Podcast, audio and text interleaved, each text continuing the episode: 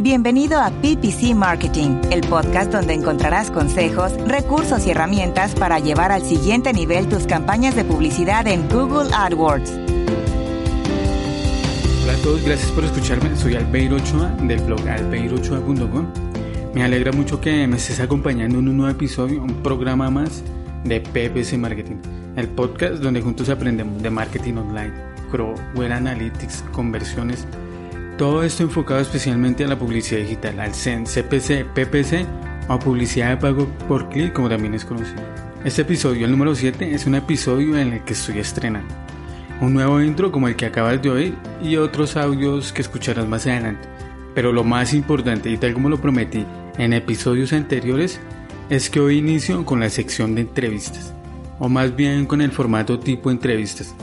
Abro esta sección con un tema que me gustó mucho y seguramente a ti también te va a gustar.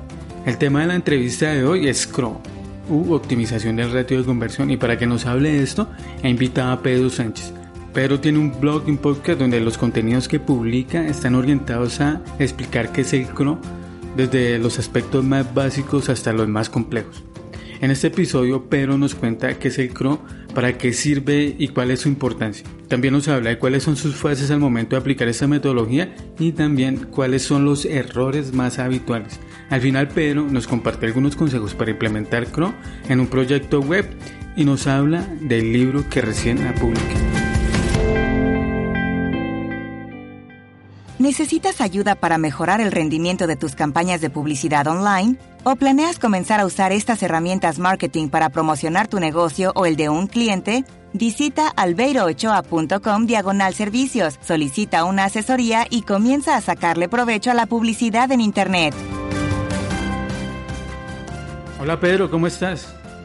Hola Albeiro, muy bien, aquí eh, estoy encantado de estar aquí en tu podcast junto a ti y bueno, a ver qué, podemos eh, comentar en tu podcast. No, Pedro, muchas gracias por aceptar la invitación. Ya llevamos días pensándolo y ya está la primera entrevista que voy a hacer en el podcast y me alegra mucho que, seas tú el que abra esa nueva sección del podcast porque, como ya te lo he dicho muchas veces, me, has colaborado en, algunas partes del podcast, en algunas cosas técnicas que no tenía muy claro. y, y también por el tema que tratas, me gusta mucho el tema y de, de nuevo soy muy agradecido contigo. Nada, eh, para mí fue un placer ayudarte a que, a que pudieras hacer posible este podcast, PPC Marketing. Además, creo que, es un aspecto bastante importante el tema del PPC y quizás no me consta que, haya mucho contenido acerca de, del PPC y concretamente de, de AdWords. Y, bueno, eh, yo también te traje a mi podcast, El Arte de la Conversión, así que es un placer ahora eh, que estar aquí en tu podcast como, como invitado, ¿no? Gracias, sí, muchas gracias. Sí, lo que, tienes razón, hay hay mucha abundancia de contenido, sobre todo en SEO y, y, lo que es el tema de las redes sociales, pero hace falta profundizar un poco más lo que es el PPC y también el tema del CRO. Y en ese sentido, me, gustaría que nos compartieras un poco sobre ti, de, de, dónde viene, de dónde viene la idea, dónde te surge la idea de montar un podcast sobre CRO, de hablar en el blog de CRO y ¿por qué CRO? ¿Por qué haces CRO y no, por ejemplo, SEO? que es como más popular.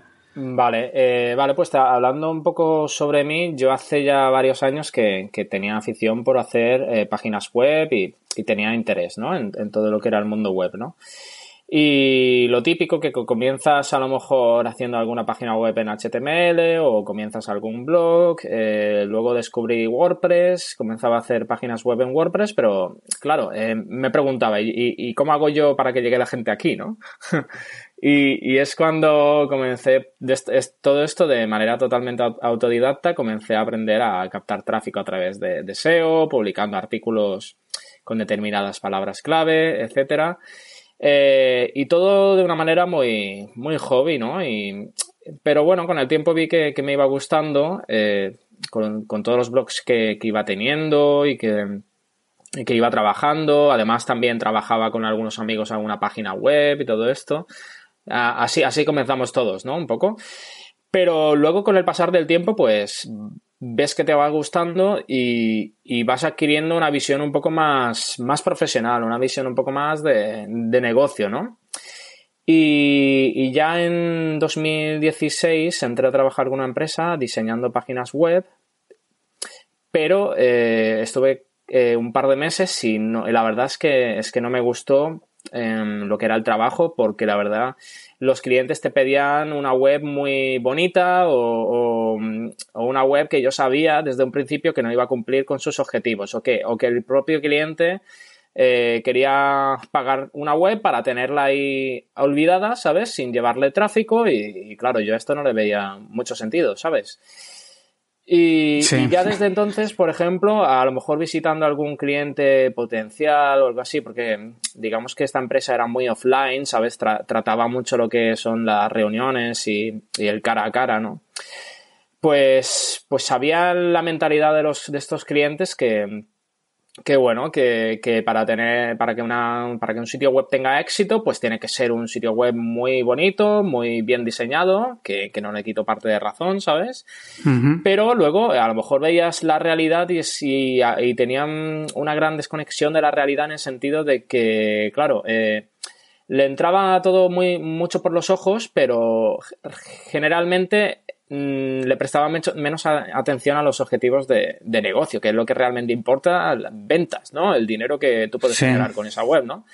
Y te voy a poner un ejemplo. Yo, por ejemplo, visitamos a un cliente potencial que tenía una web con unas 10.000 visitas al mes o más, tenía incluso más, que era una página de venta de entradas o algo así, para eventos musicales y tal.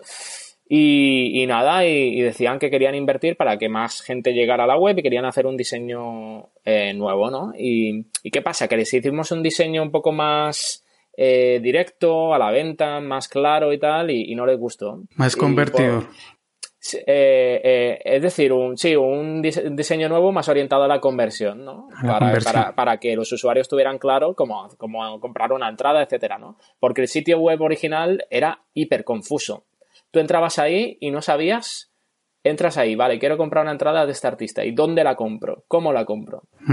Bueno, era hiper confuso. ¿Y qué pasó? El, el, está muy relacionado con la usabilidad. Claro, sí, sí, exacto. ¿Y qué pasó? Que, que bueno, que, se les mostró un, prototipo de web un poco más eh, usable, más claro, con llamados a la acción más claro, etcétera y, no le gustó. No le gustó porque no tenía un slider, porque no tenía un slider gigante, porque tal, ¿sabes? Y digo, bueno, y, y claro, y yo ahí ya me empecé, y, mira que no hace tanto tiempo, yo ya conocía el CRO, la analítica web y todo esto. Esto a lo mejor te estoy hablando de antes de junio de, del año pasado, o sea que hará casi un año, ¿no?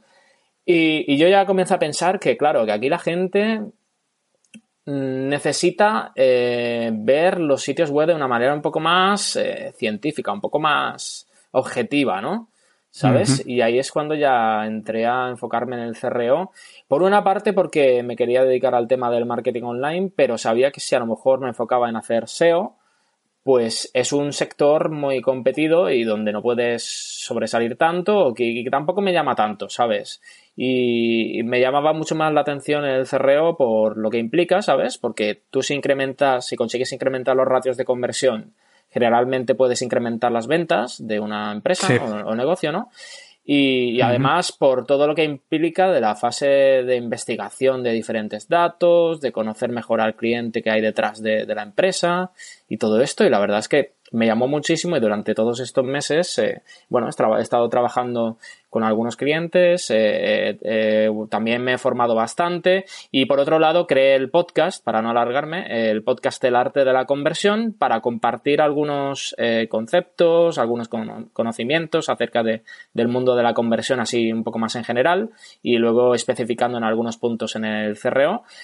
y además invitando a algunas personas de este mundo y bueno, poco a poco pues he ido mejorando, he ido evolucionando, aprendiendo más lo que sí que me he encontrado que es algo todavía desconocido y que cuesta un poco transmitir a, las personas, pero bueno, poco a poco la gente me, está contactando que tiene problemas de conversión y lo tiene claro y quiere, y quiere una solución, ¿no?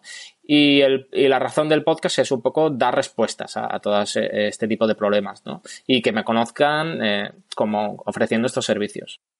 Qué bueno. Y, y, aún los clientes te siguen pidiendo web muy estética, es que es un problema que, que que tenemos todos, ¿no? Que la gente quiere algo muy, muy, muy estético, que se vea bien, como decías, con, con los sliders, que los clientes aman los sliders. Que en ese caso, hoy que tienes más experiencia llevando clientes, que les respondes a un cliente cuando le dices que la web, además de estética, tiene que ser, tiene que contar con estos factores, que tiene que ser convertidora, pensada en la conversión. Eh, ¿Cómo, eh, ¿cómo, le dices? ¿Cómo les digo? Pues eh, depende un poco, esto yo tengo que ver un poco, ver un poco como la personalidad de esta persona, ¿sabes? Y esto, claro, normalmente como yo suelo tratar con las personas a través de Skype, yo ya ahí veo más o menos cómo es la persona, ¿no? Y, por ejemplo, mm, si me dicen, si yo pongo este botón aquí, mm, es que esto, esto me ha pasado, si yo pongo este botón aquí, yo sé que la gente va a hacer clic. Bueno, y, le digo, y bueno, ¿y cómo estás tú tan seguro que la gente va a hacer clic si pones el botón ahí? Y si va, y si va a hacer lo que tú quieres. Esto, eh, les comento que lo importante de esto no es, no es tener aquí la, las hipótesis son buenas, de hecho es una, es una, es una cosa que tenemos que utilizar, las hipótesis que podamos tener, porque es un posible, una posible solución a un problema, pero, eh, claro, para saber lo que realmente funciona y que no, siempre hay, que basarse en datos, ¿sabes? Y, yo, les digo que tenemos que primero eh, analizar primero datos que nos puedan indicar qué es lo que realmente funciona y cómo realmente las personas están interactuando con ese sitio web, para ver luego qué abordaje podemos llevar a cabo para mejorar, ¿sabes? Eso les digo más o menos. Sí, entiendo. Y ya, ya que nos explicaste por qué creaste el blog, el podcast, cómo llegaste a este mundo del CRO, que es muy interesante, ¿cuál es la importancia del CRO y, qué es CRO? O sea, uno puede, tener claro qué es SEO o qué es PPC, que es la parte del tráfico, de cómo llevarle tráfico a una web, pero en sí qué es CRO o la optimización de la conversión para las, las personas que hasta ahora están oyendo este, este término. Pues cuando... ¿Qué nos puedes decir, Pedro? Vale, pues cuando me decidí a dedicarme al cerreo, creé Conversión Óptima, que, podéis, eh, podéis visitar en conversionoptima.com y a través de aquí pues ofrezco todo el tema de, optimización de conversión y, yo desde entonces pues más o menos he ido buscando una definición y te podría decir que la optimización de conversión es un proceso, ¿no? Que siempre busca la mejora en el rendimiento de los objetivos de un sitio web. Y para ello lo que tenemos que hacer es eh, basarnos eh, en un análisis de los puntos de mejora y esto haciendo un diagnóstico del sitio web a nivel de conversión y lo hacemos extrayendo hipótesis basadas en los datos que podamos recopilar y después realizando test sobre esos puntos para que luego podamos verificar cuáles de los elementos que hayamos identificado pues realmente nos pueden ayudar a mejorar nuestras conversiones, ¿no? Yo, yo te lo definiría así, ¿sabes? Y además la conversión, eh, digamos que es la parte después de la adquisición, que la adquisición consiste en que tenemos que llevar visitas a nuestra web por parte de personas que puedan tener interés en lo que ofrecemos, pues la conversión está luego, que, es una vez que hayan llegado los visitantes a nuestra web, tenemos que persuadir de algún modo eh, a los usuarios para que lleven una acción que nosotros deseamos, ¿no? O sea, es que la, gente que llega a un sitio web, digamos, llegan 100 personas eh, y convierten o están comprando 10 personas solamente de esas 100. El CRO es hacer que, otras 10 personas compren o, el orden de las cosas sería primero llevar más tráfico. Eh, consistiría en, por ejemplo, esto depende, pero eh, por ejemplo, si estamos llevando un determinado volumen de tráfico, pues, eh, no sé, por ejemplo, imagínate, 50.000 visitas al mes, ¿sabes? Y, bueno, y a lo mejor em, convertimos un determinado porcentaje, ¿no? Pues la idea sería que a partir de ese tráfico que ya tenemos, la idea es un poco aprovechar todos los recursos con, los que ya se cuenten, ¿no? Eh, aprovechando ese tráfico que ya tenemos, es ver cómo podemos hacer nosotros eh, que ese porcentaje de visitas que lo tenemos en un determinado ratio de conversión, que normalmente suele ser el 1, el 1%, vale, pues eh, eh, ¿cómo podemos hacer que de esas visitas que ya llegan, hacer que un mayor número de personas nos compren, ¿no? De todas esas 50.000 visitas que ya llegan, ¿sabes? Porque otro abordaje para incrementar el ratio de conversión o, más que el ratio de conversión en el incremento de las ventas eh, sería aumentar el tráfico, ¿no? ¿Sabes? Pero aumentar el tráfico ya implica más costes, más, más trabajo y claro, si la conversión no está bien, pues quizás es un poco arma de doble filo porque, claro, eh, siempre vamos a tener que ir en busca de más tráfico para vender más. Y, y muchas veces, si ya tenemos el tráfico suficiente, pues al igual tenemos que ir a por el tema de la conversión, mejorar ese aspecto para convertir a más visitantes, ¿no? Esa es un poco la, filosofía ¿no? del CRO. Por, lo general se opta por lo segundo, ¿no? O sea, llevar más tráfico para conseguir más clientes. Sí. Cuando lo ideal sería lo que comentas de, de mejorar el proceso de, compras, eh, de mejorar la web en sí o la landing page para que, para que haya más conversiones, ¿no? Y ya cuando haya más conversiones, cuando tengamos controlado ese, esos puntos, sí, aumentar el presupuesto para el marketing o para las campañas. Claro, yo creo que la adquisición de tráfico y la conversión tienen que ir de la mano, ¿sabes? Pero siempre analizando muy bien, ¿vale? Que, si ya llegamos a determinado volumen y esto ya nos basta, pues, eh, y vemos que queremos incrementar ventas, pues eh, podemos mirar un poco, tomar el abordaje de, de, cómo podemos mejorar esa conversión, ¿sabes? Mm, yo creo que, que hay que hacerlo de esta manera, que vayan de la mano y, y, considerar en cada momento a ver qué, acción podemos hacer, ¿sabes? Es un proceso, nunca, nunca termina, es lo que quieres decir también. Sí, es un proceso porque es cíclico, ¿sabes? Porque una vez que a lo mejor has analizado diferentes datos, tienes diferentes, diferentes hipótesis de a lo mejor podría hacer este cambio, incrementaría, y yo creo que incrementaría el ratio de conversión, más luego haces el test pues claro, luego tendrás el resultado del test, que esto generalmente pueden ser los test AB, los test multivariantes, etcétera. Y claro, luego tienes el resultado, pero puedes ver que quizás no es, demasiado significativo y tienes que hacer otra serie de test, ¿sabes? O sea, y así continuamente, pues para ver eh, dónde puedes mejorar siempre, ¿no? Y por eso digamos que es un proceso y sería cíclico, en el sentido de que podríamos, eh, una vez que acabemos en la fase de test, que, hemos hecho test, hemos verificado los resultados y, pasamos a la acción en el sentido de que a lo mejor implementamos cambios que hemos visto que pueden mejorar la conversión, pues podríamos volver de nuevo al, inicio, volviendo a analizar, volviendo a ver qué, qué partes de la web quizás podríamos mejorar y volviendo a testear, ¿sabes? De esta manera continua para seguir mejorando, ¿no? Sí. Em, Pedro, ¿Qué, otros factores influyen en la optimización de la conversión? ¿Qué factores debemos tener en cuenta las personas o marqueteros que, que planean ofrecer este servicio o, a una persona que tiene un sitio web? ¿Qué factores influyen ahí en el, en el CRO? Vale, pues, pues cuando estaba preparando la entrevista eh, quería comentarte un poco mm, dentro de lo que serían los factores, eh, demás, eh, sobre todo las fases que, he comentado. he, comentado algunas pinceladas y, aquí veremos algunos factores importantes, ¿no? Dentro de lo que es la optimización de conversión, ¿no? El CRO.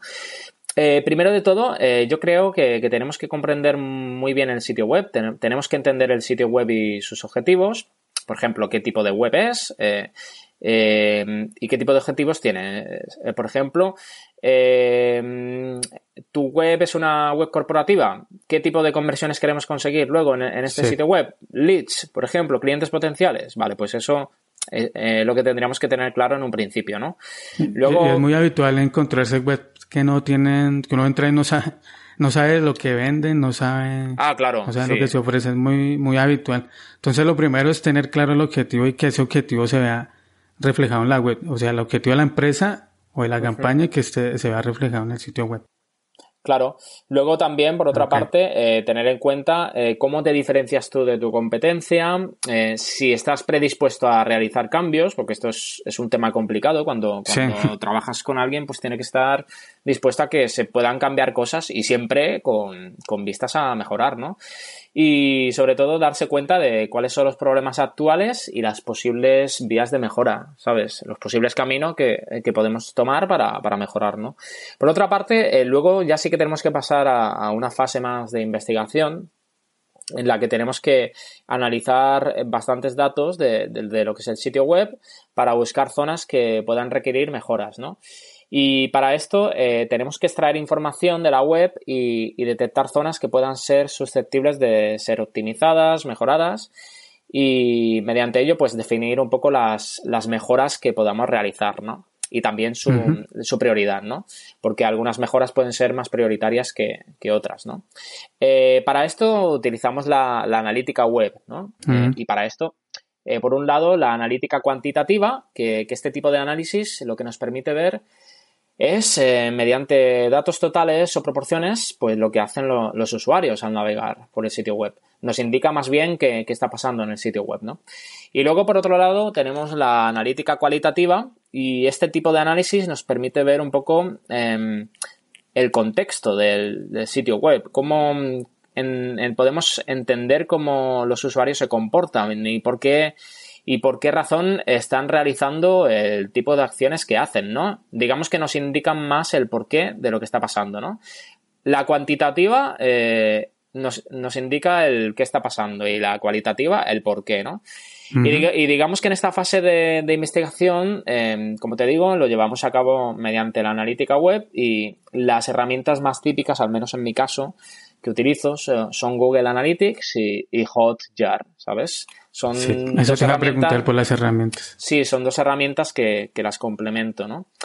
Luego también que tenemos que conocer un poco en esta fase más de investigación, ¿no? Por ejemplo, diferentes métricas y, KPIs que podamos considerar más importantes. Hay un montón y, hay que tener en cuenta las que sean más relevantes. Por ejemplo, eh, la tasa de conversión es un, es un KPI, es una, es una métrica. Eh, la sigla de KPI significa Key Performance Indicator, que es indicador clave de desempeño. Algo que nos dice eh, cómo estamos yendo, ¿no? ¿Sabes? Como... Sí. por ejemplo, ¿cómo, ¿cómo defines un KPI? ¿quién lo, ¿Se define al, inicio del proceso o cuando se está construyendo la, la, la página, la landing? La campaña. esto eh, generalmente como en esta fase de investigación lo, que tenemos que hacer es investigar los datos, es ya, ya empezar aquí a mirar qué tipo de KPIs nos importan y tenerlos en cuenta y, medirlos, ¿no? ¿Sabes? Em, y el problema muchas veces es que no se han medido. Por ejemplo, a lo mejor muchas páginas no, no tienen objetivos configurados en Analytics y, y claro, pues a lo mejor te tienes que tomar un tiempo pues midiendo ese KPI o, etcétera, ¿no? ¿Y cuál es un ejemplo de un KPI más común? O pues, que sea ideal. Pues mira, pues mira la, tasa de conversión misma es el número de visitantes que han realizado una acción concreta, ¿no? O sea, eh, por ejemplo, esto es el, se calcula de la siguiente manera: el número de conversiones eh, dividido el número de visitantes, ¿no? Por 100, tú ahí tienes el porcentaje de, conversión, ¿no? ¿Y cuál es el, la tasa de conversión media de, un sitio web o de los sitios web que has trabajado? Eh, normalmente se dice que, bueno, que es el 1% normalmente. Yo creo que, que del 1 al 5 quizás es lo típico, ¿no? ¿Sabes? Así en general. Es lo típico. Y, y, para, y para esta fase de investigación te iba a decir que, que bueno, que tenemos que precisamente saber calcular esto, las diferentes tasas de conversión.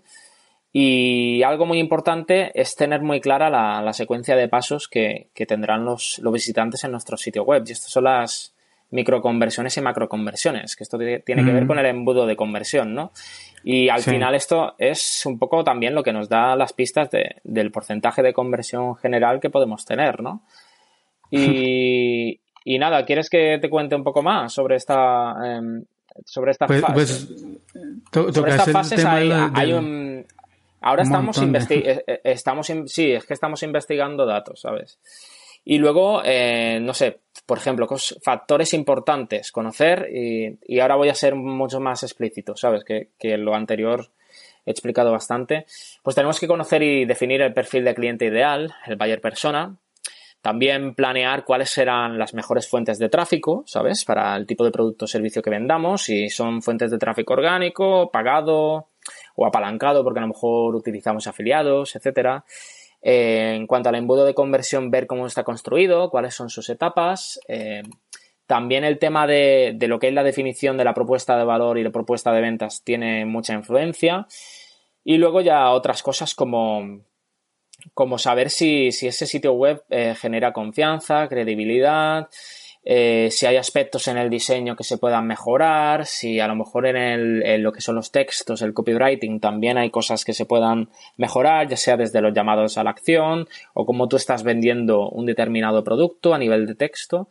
Y, ya luego para ir acabando, pues em, tenemos que hacer hipótesis en base a toda esta fase de, investigación eh, sobre lo que provoca que el sitio web vaya mal en algunos puntos, ¿no? Y, y estas son suposiciones que hacemos sobre determinadas cosas en el sitio web, eh, de lo que puede estar pasando y que provoca un problema. Y a partir de esta hipótesis, nosotros tratamos de, encontrar una posible solución que luego vamos a verificar mediante un test, que generalmente es un, es un método de verificación eh, y aquí utilizamos los test A-B, test multivariables, para ver si esas hipótesis son realmente ciertas o falsas, ¿no? Para ver si, si por ejemplo, nos proponemos eh, a lo mejor un formulario, eh, reducir los campos del formulario, por ejemplo, mm, comparar un formulario con otro que tenga a lo mejor más datos para ver cuál convierte mejor, ¿sabes? Porque a lo mejor el que tiene más campos, a lo mejor tiene información que quizás en esa etapa no es necesaria, ¿sabes?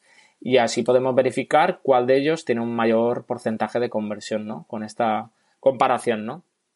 Y eso, eso en general serían un poco los factores, un poco dentro de lo que son las fases, ¿no?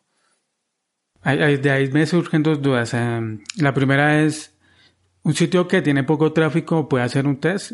Eh, o, digamos, tiene... ¿Sí? ¿Cuántas?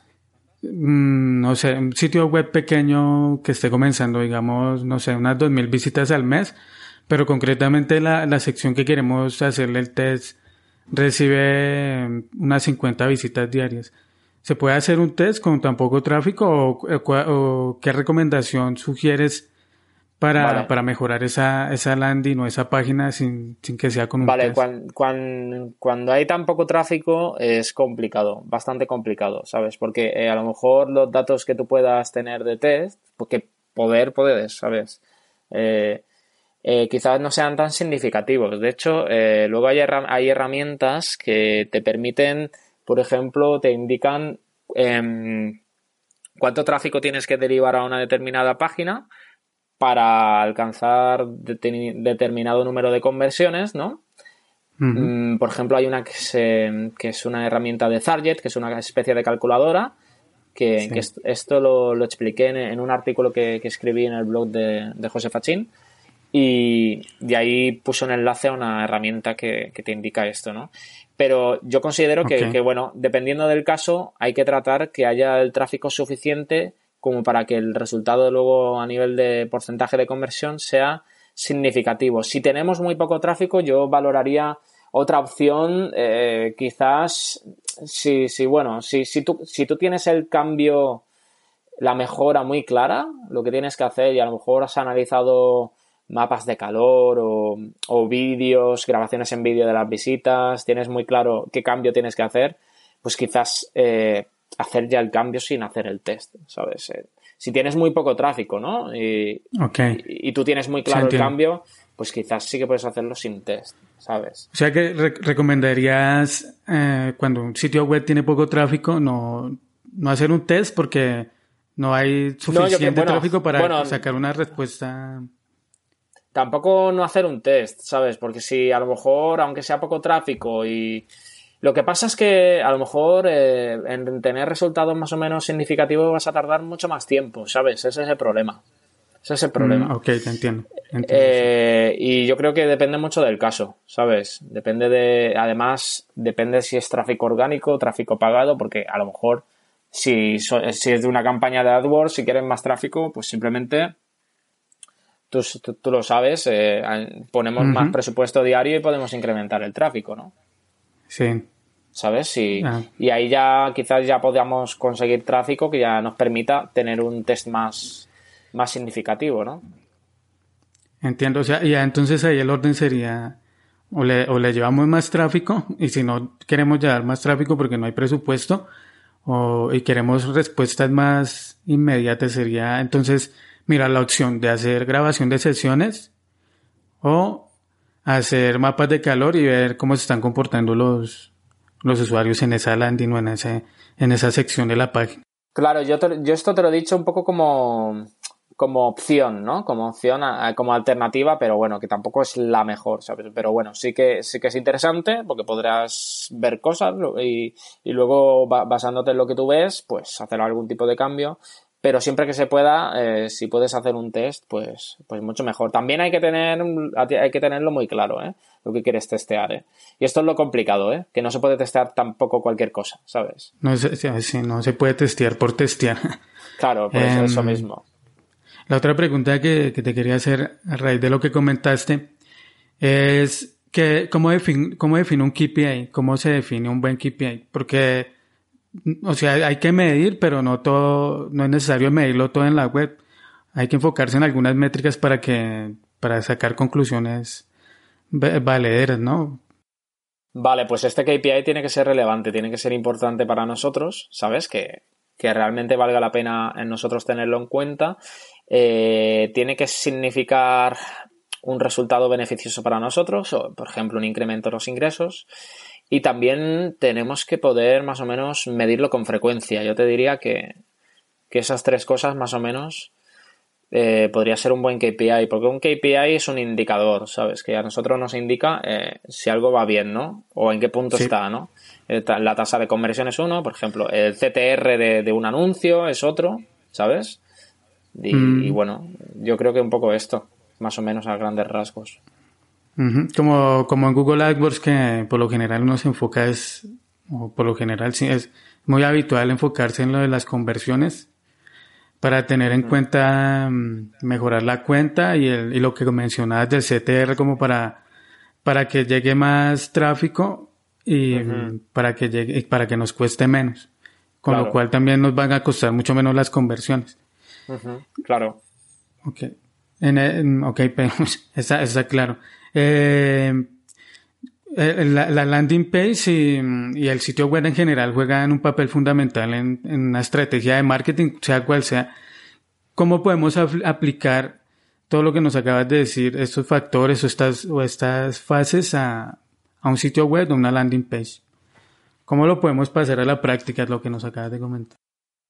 Vale, pues eh, esto también depende de la situación y tal, pero eh, yo te diría que, las páginas, las landing page, páginas de aterrizaje y tal, las, las deberíamos enfocar en, los objetivos de conversión que, queramos alcanzar, ¿no? Eh, por ejemplo, si, si, tu objetivo es captar un lead, un contacto, ¿sabes? Pues enfocarlo en ese objetivo, ¿no? Eh, o sea, todo, tanto, por ejemplo, si estás haciendo una campaña de AdWords en la red de búsqueda, que, tú, que tú esto estás muy habituado, pues ya tener en cuenta que, toda la secuencia de pasos eh, del proceso de conversión esté bien, ¿sabes? desde la redacción del titular eh, del anuncio en la red de búsqueda hasta luego la página en la que aterriza el usuario, que esté todo, que por ejemplo haya una coherencia entre el anuncio y luego lo que se encuentra al usuario. Y, y que luego también el objetivo esté claro, que tiene que hacer el usuario, ¿no? ¿Sabes? Eh, esto en cuanto al objetivo, ¿no? Tenerlo muy claro y luego desarrollar todo, toda la estrategia en torno al objetivo, ya sea desde la redacción del texto de la, de la landing hasta el tipo de objetivo, ¿sabes? En este caso, si quieres captar un lead, pues tendrás que poner algún formulario en algún lado, ¿no? o, o, permitir que te llamen, etcétera, ¿no? Luego también te diría que analizar continuamente el rendimiento de las páginas de aterrizaje para ver qué puntos podemos mejorar. Porque yo creo que es mm, casi imposible o muy complicado llegar a la landing perfecta, ¿no? Y esto, pues nosotros podemos ir mejorándola en base a, lo que veamos nosotros em, cómo se comportan los usuarios, ¿no? Por eso a mí me gustan mucho las herramientas de analítica eh, con las que podemos ver todo esto, ¿sabes? Y te diría que, bueno, algunos elementos que las páginas de aterrizaje pues deben tener con frecuencia, te, voy a mencionar algunos para que así tengan los usuarios, eh, los oyentes, perdona. Sí, eh, que, que, que, que, estaba tan metido que ya he dicho usuarios, oyentes. Eh, para que tus oyentes lo tengan más claro, algunos tips y tal, pues algunos elementos que podríamos considerar, tener en cuenta, podría ser, por ejemplo, en, la landing, en la página de aterrizaje, luego que, ha llegado la persona a tu web, es, por ejemplo, un titular que pueda reforzar la, promesa del anuncio que estás haciendo, por ejemplo, una campaña de AdWords, ¿no? y, tiene que haber esta coherencia entre la página de aterrizaje y, el anuncio, ¿no? Por otra parte, eh, imágenes o, vídeos que, puedan transmitir el beneficio de, de, lo que estás ofreciendo, ¿sabes? Em, que realmente pues eh, despierte un poco el interés en el público. Luego también el diseño tiene que ser simple y claro de la landing. Hay que evitar que, sea confuso el diseño por, tratar de ser un diseño muy elaborado, lo que sea. Luego, mm. eh, por ejemplo, la información más valiosa, más importante, sería importante que el usuario se la pudiera encontrar antes de hacer scroll, ¿sabes? Em, para que desde un primer impacto el usuario, eh, antes de, o sea, nada más entrar en la, página, quede visible lo importante, ¿no? Por ejemplo, un llamado a la acción para comprar un producto, ¿no? Luego, el tema del menú de navegación, de la navegación interna de la página, pues que lleve a las personas a, páginas que, bueno, que le puedan ofrecer razones para, para comprar, ¿no? Eh, que sean relevantes, ¿no? Eh, estas páginas a las que lleva y que, tengan sentido, ¿no? Y ya para ir acabando, pues que la llamada a la acción de, esta página de aterrizaje sea clara, eh, esté destacada de algún modo. Por ejemplo, como he dicho antes, antes de hacer scroll es la parte donde los usuarios tienen un mayor, prestan más atención, ¿no? Porque es lo primero que se encuentran. De hecho, si tú ves un mapa de calor de, scroll, generalmente lo ves en rojo y con casi el 100% de, de atención, ¿no? Por parte de los usuarios, ¿no? Pues esta llamada a la acción tiene que destacar, ser clara, eh, tiene que saltar, saltar a la vista y, y, bueno, y tiene que dejar más o menos claro, obvio, cuál es el siguiente paso que tiene que hacer la persona, ¿no? Y por otro lado, muchas veces se, se utiliza mm, un recurso como son los indicadores de confianza, que son los sellos, logos de determinadas marcas o testimonios de clientes pasados, etcétera, ¿no? Y más o menos estos serían algunos tips. Entonces es que, mm, o sea, el proceso inicia eh, desde, desde cuando se está haciendo la campaña, de cuando se planea, bien sea en SEO o en AdWords, ¿no? Lo que dice es de que el anuncio de lo que va a ver la persona cuando busca en Google sea muy, se conecte muy bien con lo que van a encontrar en la landing y que la landing sea muy específica. Claro, porque eso puede influir mucho luego en, lo que haga el usuario después, ¿no? ¿Sabes? Si, si a lo mejor eh, tú, tú, tú, ofreces algo en un anuncio, si le propones algo al usuario de una cierta manera, ¿no? Y, ya el usuario se genera una cierta expectativa, pues imagínate que, que, que bueno, que el, que el, usuario hace clic en el anuncio y, y, luego entra en la página de aterrizaje y se encuentra algo totalmente distinto a lo que tú habías eh, propuesto, ¿no? En el anuncio, ¿no? Pues claro, aquí es donde hay un quiebre en la expectativa del usuario y claro, dice, vale, yo pensaba que, cuando eh, aterricé aquí tenía que hacer esto, ¿no? ¿Sabes? Y, y aquí pasa que, que, mucha gente se puede marchar y no conviertas, ¿sabes? Sí, que en el anuncio diga fundas para iPhone y, al ingresar a la página encuentres fundas para informaciones de... Por ejemplo. Oh, eso, exactamente. Ahí, o que la gente, o que la persona tenga que empezar a navegar, por lo general la gente sale y se va, ¿no? Sale muy rápido si no encuentra lo que necesita. Y hay mucha gente que, mucha otra gente que está en Google ofreciendo lo que ellos quieren. Entonces, hay la importancia de, de tener una buena landing que se conecte con lo que está buscando el usuario. Muy importante. Y tú que trabajas en Chrome, que hace lo de la optimización de la conversión, hablas de blog y en tu podcast de, de todos estos temas de Chrome, de la optimización del cual ya tienes varios contenidos y recomiendo a los oyentes que lo escuchen, busquen el, el podcast de Pedro, El Arte de la Conversión, y su blog eh, Conversión Óptima. Me gustaría que me contaras o que nos contaras qué mitos o errores eh, son los más generales que se, que se que se, que se cometen al, al empezar a hacer en un sitio web o en una estrategia en general. Vale, pues te, te, voy a decir una serie de errores que, que leí de un artículo que me gustó mucho de, y estoy muy de acuerdo, por eso te voy a comentar estos errores, de, de Alex Kay, ¿no? Que precisamente hace bastante tiempo, eh, porque yo me formé con un curso que hizo él, que se llama Conversión de Tráfico, es muy interesante, ahí aprendes muchas cosas sobre el proceso de conversión y precisamente eh, él escribió un artículo sobre 10 errores que, que, se deben evitar en el CRO, ¿no? En la, en la optimización de conversión. Y, y, te voy a contar un sí. poco para que para compartirlo con tus oyentes, lo, los, Perfecto, sí. los errores que, que, sacó Alex y si quieres luego te paso el enlace, así la gente lo puede visitar, porque es muy, muy okay. interesante lo que explica, ¿no? En, la, en, las notas del programa, en las notas de este episodio vamos a dejar eh, el enlace del, del artículo que comenta Pedro. Uh -huh. eh, vale, pues... Y también porque... los, el, tu, la URL de tu podcast y la URL de tu blog. Vale, pues te cuento estos, estos errores que, que bueno, eh, los comentó Alex, pero yo, como yo estoy de acuerdo, pues los quiero compartir, ¿sabes? Eh, sí, por ejemplo, por ejemplo, intentar adivinar eh, en lugar de, de, utilizar datos reales pues, sobre algo, sobre algo de tu sitio web, ¿no? O Basarse sea, en la fe. Lo, exacto, tú, tú, decir, vale, yo, yo creo que la gente hace clic en este botón, lo que te he dicho antes, ¿no? Pero uh -huh. ¿qué pasa? Que, que que bueno, que esto es un error porque tratar de adivinar cómo funcionan las cosas realmente sí, sin basarte en datos, ¿sabes? Eh, en datos que te puedan aportar una información más verídica, ¿no? Como pueda ser Google Analytics, Hotjar, etcétera, ¿sabes? Uh -huh. Esto sería primer error, ¿no? Luego, por otra parte, eh, darle mucha importancia a la opinión de, de, amigos o familiares o gente cercana, ¿sabes? O, o sea, tú basarte en la opinión de otras personas para hacer determinados cambios en tu web, ¿sabes? Porque a lo mejor estas personas no forman parte de tu público o, o no tienen el perfil de tus clientes potenciales y puedes estar muy errado ese, esa opinión, ¿no? ¿Sabes? Sí.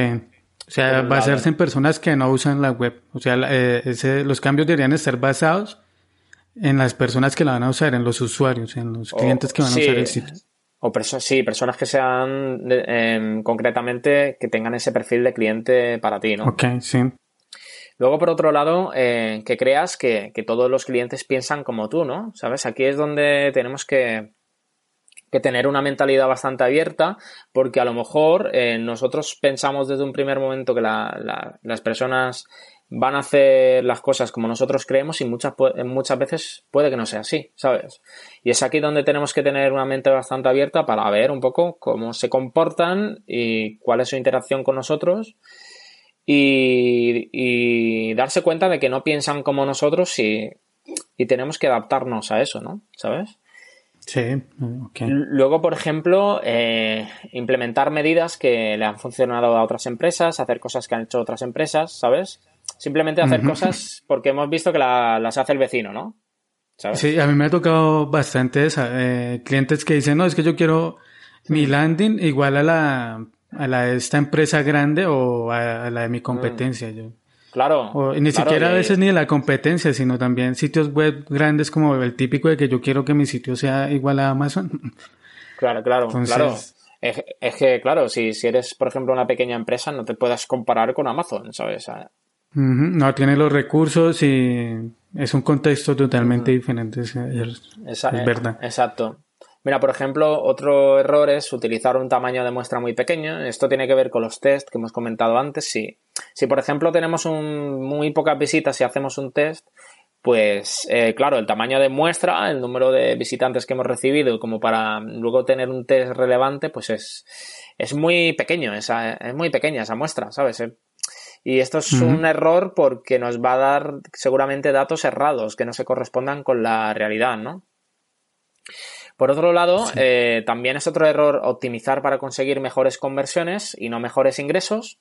Y esto quiere decir que a lo mejor eh, nuestro principal objetivo de conversión es conseguir leads para una lista de correo y a lo mejor estamos ofreciendo un incentivo muy interesante para las personas porque a lo mejor es muy llamativo y tal, pero quizás, eh, claro, con ese, con ese incentivo no estamos consiguiendo eh, correos de personas que puedan ser luego potenciales compradores, ¿no? Sino que, eh, sí, que, que, no, que, no son clientes potenciales cualificados, en el sentido de que, de que estamos captando, sí, estamos consiguiendo muchas conversiones, muchos emails, pero ¿qué pasa? Luego, eh, no consigues convertir a esas personas en, clientes, ¿sabes? No, porque no. Estás llenando la lista de correos, pero no están convirtiendo, no están pasando a ser clientes que dejen dinero. Claro, por eso, por eso hay que tener muy en cuenta que, claro, que la conversión que tú quieras optimizar tiene que ir un poco conectado con que luego puedan ser clientes que de pago, ¿no? ¿Sabes? Eh, y bueno, por, otro lado, también es un error solo utilizar datos cuantitativos y no, y no cualitativos, ¿sabes? Datos cuantitativos. Sí, sí, un ejemplo. Mira, por ejemplo. Un ejemplo de cuantitativo y cualitativo. Vale, el, mira, por ejemplo, el porcentaje de conversión de, de, de una página en la, o sea, de, de, solicitud de presupuestos, por ejemplo, una landing donde la gente puede pedir un presupuesto y tú en la página de gracias, pues, pues tienes ahí en Analytics configurado el objetivo, ¿no? Y tú ves eh, de todos los visitantes que llegan a esa landing, eh, cuántas personas han, han completado ese formulario de solicitud de presupuesto, ¿no? ¿Sabes? Y ahí tienes un porcentaje de conversión. O, por ejemplo, eh, saber ese número de visitas de, esa landing, ¿no? Esos son datos numéricos, ¿no? Son datos cuantitativos, ¿no? Y luego, datos cualitativos, por ejemplo, podrían ser las grabaciones en vídeo. Son de un carácter un poco más cualitativo porque digamos que tú puedes analizar más el contexto, el comportamiento del usuario, ¿sabes? No es algo numérico. Y aquí tú ya puedes determinar eh, un poco a ver qué, le, dónde duda, eh, eh, intuir tú que, dónde se queda atascado el usuario o, por ejemplo, incluso algo que es un recurso que se utiliza mucho son las encuestas. Para saber un poco, te iba a preguntarse. Para saber opiniones de tus potenciales clientes o, por ejemplo, eh, determinar em, por qué motivo muchas personas no acaban comprando o contratando determinado producto o servicio, ¿sabes? Y todos estos datos cualitativos que son un poco más basados en la opinión de las personas, ¿sabes? En la eh, que tú lo sacas de la voz de las personas, pues te ayuda un poco a, hacer mejoras de una, de una, manera, de una mejor manera, ¿sabes? Porque te acercas más a, a lo que el cliente quiere, ¿sabes? Porque si solo ves números, ¿cuál es el problema? Que solo ves números, pero no tienes una opinión de una persona. Que, a lo mejor puede ser muy subjetiva, sí, en muchos casos sí. Pero, ¿qué pasa? Que si cuentas con la opinión de la persona y, claro, y tú ves que una opinión se repite, pues tú ya puedes saber un poco dónde, cómo orientarte, ¿no? ¿Sabes? Y, mejorar en este aspecto. Por lo tanto, es un error solo contar con datos cuantitativos. También tenemos que contar con, datos cualitativos, ¿no? Que un poco más respecto a la a lo que sería a nivel de calidad todo, todo lo que hagamos en nuestra web, ¿no? Y luego, por ejemplo, realizar pruebas divididas en periodos de tiempo muy diferentes. Eh, estos son los test A-B y tal. Por ejemplo, eh, si hacemos un test A-B en agosto y otro en diciembre, pues seguramente tengamos muy, resultados muy distintos por estacionalidad, ¿no? Mm. Por, otro lado, por otro lado, otro error centrado en lo que son los test A-B es probar muchas variables en simultáneo. Esto, que, esto querría decir, por ejemplo, probar un llamado a la acción distinto en un botón, probar dos imágenes distintas, eh, eh, probar diferentes eh, titulares, a lo mejor cambiar, mm, probar diferentes pasos en un embudo de conversión y esto todo al mismo tiempo. ¿Qué pasa? Que, si estos son variables, ¿no? Son elementos que podemos cambiar o testear, ¿no? ¿Qué pasa? Que si son muchos, pues es luego complicado saber cuál, cuál, cuál es el que realmente pues mejora o no mejora o realmente influye en la conversión o no, ¿sabes? Y, es un error también por eso, ¿sabes? Que existen los test multivariantes, pero también hay que ver cuál es el momento de hacerlo. Que, esto es complicado, ¿eh? Generalmente es complicado. Y luego probar solo una cosa a la vez. No, si yo voy a colocar un llamado a acción que diga compra ahora y otro que diga. Sí, me refiero a que, por ejemplo, eh, la variable sea, sea, una única variable. Por ejemplo, tú puedes hacer de un test ah, A-B varias variaciones. Es decir, eh, si tú quieres eh, probar varios llamados a la acción, pues tú puedes crear, por ejemplo, cuatro variaciones con cuatro llamados a la acción pero que sea eh, de un test A-B. Tú creas varias variaciones, pero lo que me refiero a variables es que eh, mm, tú puedes tener estas variaciones em, con solo llamada a la acción, pero luego a lo mejor eh, lo que son probar muchas variables en simultáneo sería que tú aparte del llamado a la acción, si creas varias versiones de tu web, pues cambies distintos elementos al mismo tiempo, ¿sabes? Aparte de llamada a la acción, el color del botón, una imagen, etcétera, y ahí es donde tú te confundes y no sabes lo que realmente te da mejores resultados, ¿no? y luego probar el título, probar el, perdón, probar el título y el llamado a la acción a la vez. Lo indicado sería eh, en un test AB probar solo los llamados de acción y cuando ya saquen conclusiones de, de, ese test, sí pasar a probar el título, pero no en, un solo test probar los dos elementos. Exacto. o bueno, o, incluso al mismo tiempo podrías crear dos test AB, eh, uno probando los llamados a la acción y otro con los, con los titulares, por ejemplo, dividirlo en varios grupos, ¿no? De test, ¿sabes? Esta es otra opción. Y, y, luego, por último, pues hacer todo este proceso de manera inconstante eh, bueno, pues es negativo, ¿sabes? Eh, que, hay que hacer eh, todo este análisis hay que hacerlo de una manera bastante constante, ¿sabes? Y es algo tedioso porque tienes que analizar continuamente datos, a lo mejor hacer test y tal, pero bueno, es lo que nos permite luego mejorar y a lo mejor que no tengamos que invertir en tanto tráfico, ¿sabes? Por ejemplo, ¿sabes? Esto sería una de las ventajas y, y, esos serían un poco los errores que, que se pueden cometer. Esos son los errores, sí. Yo, yo sumaría que, que, la, que hay gente que piensa que cambiar un botón, es cambiar el color a un botón es hacer crow, o eso no es hacer crow, porque es que a veces yo he leído o he escuchado que hay gente que dice, no, yo estoy haciendo crow. ¿Y qué está haciendo? No, le, le cambié el botón de verde a naranja. ¿Eso es crow o, no, o qué vendría a ser eso? No es cro, eh, eh, no es cerreo. Eh, cambiar un, el color a un botón o hacer o hacer un test concretamente no es, no es cerreo. ¿Por qué? ¿Es optimización o...? A ver, que tú cambies solamente... Es que, ¿sabes qué pasa? Que todo tiene que ir dentro de este proceso que yo te he explicado, ¿sabes? Primero tenemos que comenzar analizando y todo, y todo tiene que ir con, con un objetivo en mente, ¿no? O sea, es una estrategia. Eh, y de, de, manera que nosotros tenemos que buscar, eh, primero sabiendo qué objetivos queremos eh, mejorar, ¿sabes? O cuáles son nuestros objetivos. En base a eso, tenemos que desarrollar una estrategia en la que sí, podríamos quizás determinar hacer ese cambio del color del botón. Pero claro, nosotros tenemos que saber que eso es realmente relevante y si realmente nos va a aportar algún beneficio a nosotros, ¿sabes? Eh, lo que tú dices eh, es hacer las cosas de manera arbitraria, de manera, de manera aleatoria, y ahí es donde no tiene sentido, ¿sabes? Pero si está dentro de esta estrategia, dentro de todo este proceso que yo te he explicado, que tiene distintas fases, pues eh, sí, que, sí que estamos haciendo cerreo, si está dentro de una estrategia, ¿sabes? Ok, Pedro. Ya, ya casi para terminar, esa es la, última pregunta, Pedro. Es, ¿qué, ¿qué, acción o qué puedas puede llevar a cabo una persona que tiene su sitio web, su landing o está llevando campañas, como lo primero que puede hacer para, para, para hacer CRO o, o, una persona que no tiene conocimiento en esto no, no estaría bien que, primero, que lo hiciera.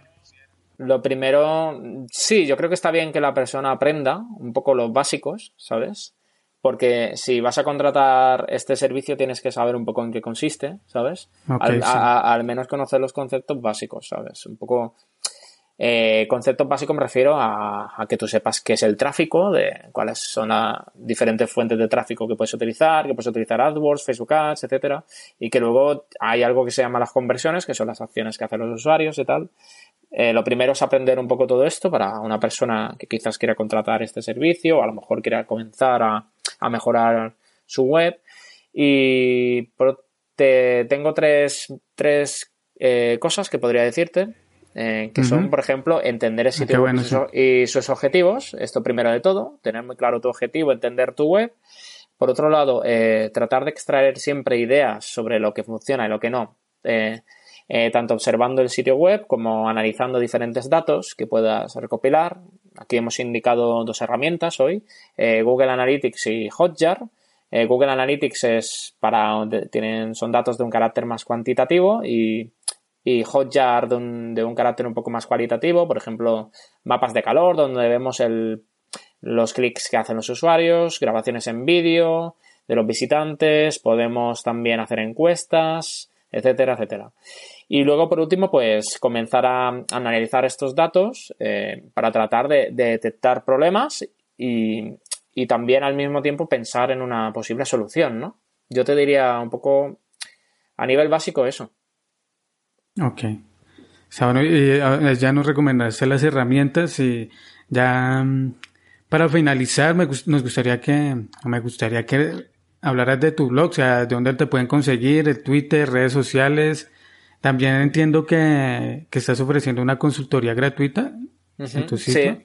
Mira, eh, me pueden encontrar en, simplemente en la web, eh, conversionoptima.com eh, allí, allí pueden encontrar el, proyecto a través del que ofrezco servicios de CRO, de optimización de conversión. Y sí, a, las personas que, que, están interesadas en mejorar su conversión, siempre les ofrezco una consultoría gratuita de una hora para que, para que nos conozcamos y podamos ver si, si le puedo ayudar en algo, ¿sabes?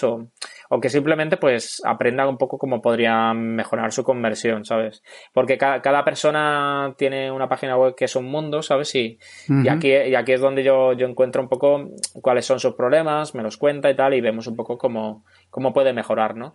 Eh, pues sí, em, nada más entrar en la web, bueno, de hecho hay una URL concreta que, que es conversionoptima.com barra consultoría y ahí las personas pueden solicitar una consultoría gratuita de una hora a través de Skype, a través de la cual pues podrían charlar conmigo durante una hora y me, podrían, me podrían explicar cuáles son sus principales problemas a nivel de conversión y, tratar un poco de, ayudarles y, por ejemplo, incluso podemos compartir la pantalla y ver un poco la web, ver qué se podría quizás mejorar y tal. Y por otro lado, pues recomendar, si las personas quieren aprender más sobre esto, eh, un libro que, que he sacado Eso te iba a preguntar el libro, sí. Pues parece que me adelanto, ¿eh? ah, tranquilo, sigue hablando. Sigue, recomienda tu libro, sí. Sí, bueno, pues el libro es un ebook eh, bastante sencillo, pero bueno, que explico los fundamentos del CRO, un poco lo que hay que tener en cuenta y tal, ¿sabes? Eh, yo creo que para las personas que quieran iniciar está bien, ¿sabes? Em, y encontrarán muchas cosas de las que he explicado en esta entrevista. Y a, él pueden acceder en conversionoptima.com barra fundamentos CRO. ¿Sabes? De las siglas CRO, pues barra fundamentos CRO. Ahí lo encuentran. En, las notas del episodio vamos a dejar el enlace para que pidan la consultoría gratuita con Pedro. Así que aprovechen. ¿La escucharon? Aprovechen porque Pedro les puede decir por qué razón sus sitios web no están convirtiendo como quieren les puede dar algunas pautas para que mejoren ese, esa tasa de conversión. Y además si quieren seguir aprendiendo un poco más sobre el tema tenemos el blog de Pedro conversionoptima.com tenemos el podcast de Pedro y además eh, lo, lo que nos acaba de comentar que hace muy poco lanzó su libro donde trata el tema de la conversión para que se vayan documentando y, y aprendiendo sobre todos estos temas que son muy importantes. Yo, escuché una vez, no estoy seguro si fue Pepe Laja de conversión XL. Ah, sí, Pepe Laja, sí. Sí, que una, no estoy seguro si fue leí en un artículo global que decía que la mayoría de agencias de marketing en un futuro van a dejar de ser agencias enfocadas en SEO o en, o en tráfico para convertirse en agencias enfocadas en conversión. Ajá. Entonces, eh, me suena, me suena. Entonces, eh, eh, la importancia del, de, de, la conversión, porque si un sitio web, si tu sitio web o, un proyecto que tienes o el de un cliente no está convirtiendo como quieres y ya has hecho todas las acciones necesarias en AdWords o, o ya estás recibiendo suficiente tráfico SEO o de redes sociales y no está convirtiendo, hay que mirar otros puntos, hay que pasar a analizar la web. Entonces ahí es donde entra el coro a jugar y también donde entra Pedro que, que ofrece su consultoría gratis y ahí nos puede dar como una guía de lo que, de lo que podemos realizar. Eso, Pedro. Eh, ¿Dónde más te podemos encontrar? Además del blog. Bueno, es que la verdad es que tengo muchas cosas por ahí por internet, pero prefiero que, bueno, que las personas me encuentren en conversionoptima.com. Eh, Twitter es conversionop. Eh, Facebook eh, no es una página tampoco muy activa, pero bueno, es facebook.com barra conversión óptima. Y, luego tengo una web personal que se llama sanchezbonnimpe.com y ahí es una página más personal que todavía no he tenido mucho tiempo de actualizar y tal, pero bueno, ahí es donde me pueden encontrar y, sobre todo eh, algo que, bueno que tú me conociste a través de ahí es el podcast del arte de la conversión, ¿no?